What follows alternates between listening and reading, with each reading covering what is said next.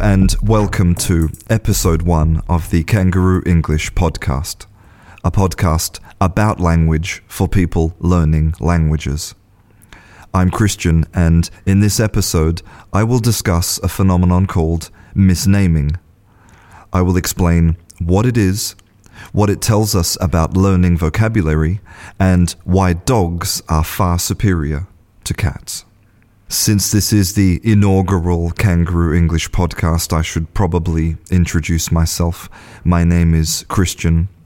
I was born in Australia and I'm an English teacher. But since 2010, I have lived and worked in Spain, teaching English from my own private academy. In my spare time, I make videos for YouTube. I also run an incredible Facebook group full of students from all over the world who come into the group to express themselves in English. And of course, I have an incredible Instagram. It is lit. You should you should definitely check it out. I would love to see you on any of my social media and you can find links to all of that on my website as with all of my online activities, this podcast is made possible by my very generous sponsors on Patreon. Thank you very much. And if you would like to sponsor free English education, then check out my Patreon page. I have only one hope for this podcast, apart from, of course, world domination, and that is I want to give people driveway moments. So a driveway moment is from the old days of radio when when really most people listen to the radio in their car.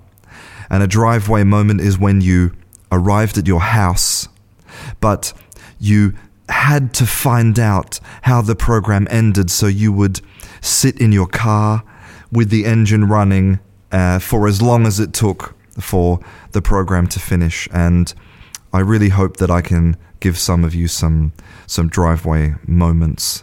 Extra five minutes on the treadmill. Maybe you accidentally miss your bus stop. Let me know in the comments. I, I'd love to know if if you had a driveway moment.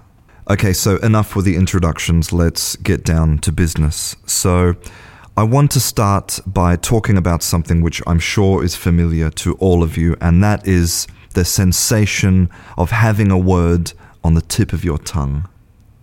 It's when you, you want to produce a word, but you, you can't quite remember it. Now, what's strange about this feeling is that you probably remember some details about the word, maybe the first or last letters of the word, or maybe a sound it contains, a word it rhymes with, and maybe even how many syllables it has. And you also have the feeling that at any moment soon you are going to produce this word. And all of this is accompanied by this intense feeling of anxiety or frustration, and then great relief when you finally produce the word. This is tip of the tongue. Now, what's really interesting about this phenomenon is what it tells us about how our memory works, about how we store and recall vocabulary. In 2004, some researchers from Pomona College and Claremont Graduate University published an article called Cherry Pit Primes Brad Pitt. They wanted to know if they could stimulate the recall of proper nouns by using homophones. Homophones are words that sound identical but have different meanings. What the researchers did is they showed the participants in the study various photographs of famous celebrities and asked them to name that celebrity. And of course, sometimes the participants in the study would have that tip of the tongue experience. And the researchers wanted to know if they could reduce the quantity of those tip of the tongue experiences by previously making them produce a homophone of the famous person's name. So, for example, before they showed them a picture of Brad Pitt, they asked them this question What is the name of the hard stone, as of the plum or cherry, which contains the seed? And the answer is, of course, pit. And the results of this research were really interesting. So I'm going to read from their conclusion. Prior production of a homophone, e.g., pit, as the response on a definition trial increased correct naming and reduced tip of the tongue experiences for a proper name. We conclude that homophone production strengthens phonological connections, increasing the transmission of excitation. Now, don't fall asleep just yet, okay? This tells us that as the brain stores vocabulary, one of the ways that it categorizes vocabulary is by its sound. And when we excite this sound in the brain, we excite all of the other vocabulary which sounds similar. So, we've talked now about when you cannot remember a word at all. But what about when you produce something, but it's the wrong part of the word or the wrong word completely? Well, there are various types of these speech errors. For example, there are malapropisms, and malapropism is where we use the wrong word, but it has a similar sound. And my favorite example of this is from the former Australian Prime Minister Tony Abbott. Have a listen to this. No one, however smart, uh, however well educated, however experienced, is the suppository of all wisdom. so that's right. The Prime Minister of Australia said suppository of all wisdom, when of course he wanted to say repository.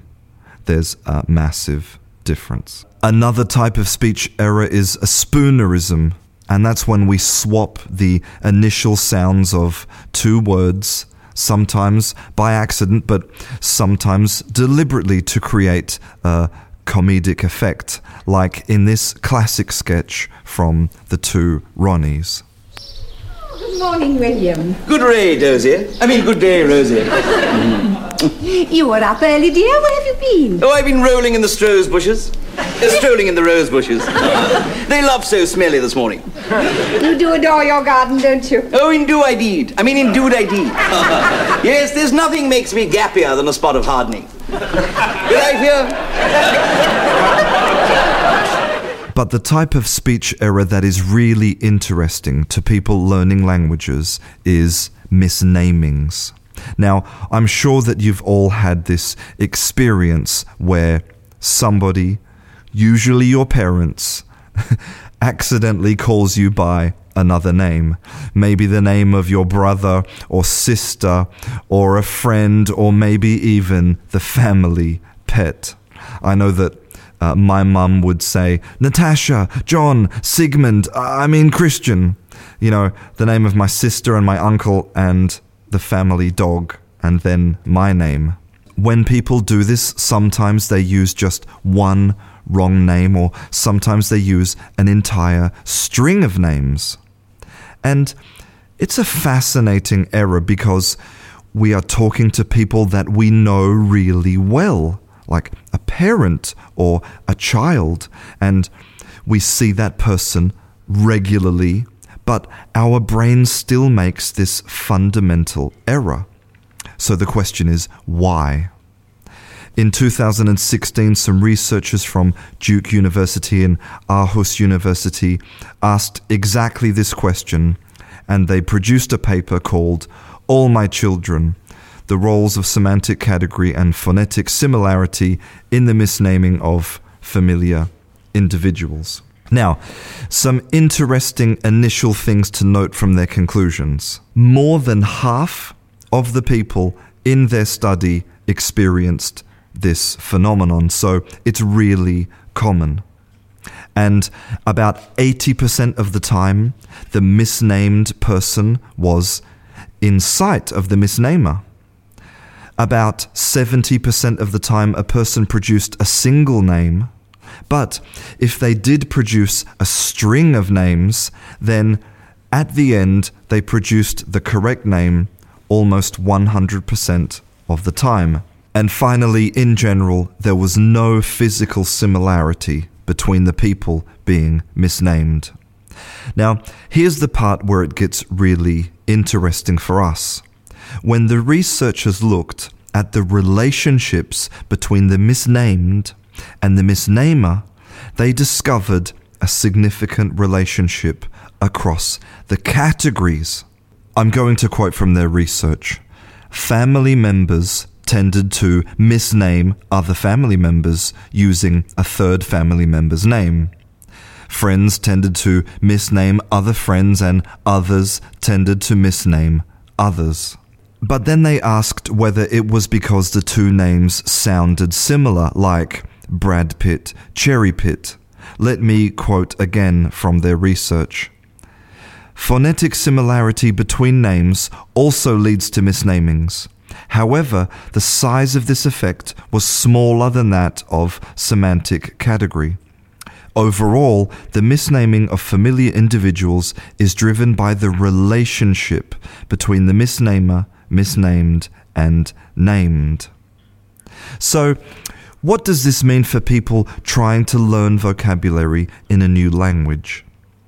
It means that if you want to remember vocabulary, then you really need to activate those two things the sound and the semantic relationship, but especially those relationships. Memorizing a list of vocabulary out of context might work in the short term, but if you want to remember the vocabulary in the long term, then you need to make connections with other words in the brain. One final thing. In the study, there was 42 instances of people using a pet name instead of a human name. But of those 42, only four non dog names were used, even though the people in the study owned cats just as often as dogs. So dogs really are part of the family, and cats are just out doing their own thing and being independent and being cats. Well, I hope that you enjoyed this podcast. If you would like to hear more podcasts, then don't forget to subscribe to the feed in iTunes or wherever you get your podcasts. And I would also love to see you on YouTube, Facebook, and Instagram. Another big thanks to my sponsors on Patreon for making this podcast possible. And if you would like to sponsor free English education, then please visit patreon.com forward slash kangaroo English. I'm Christian. This is Kangaroo English. I'll see you in class.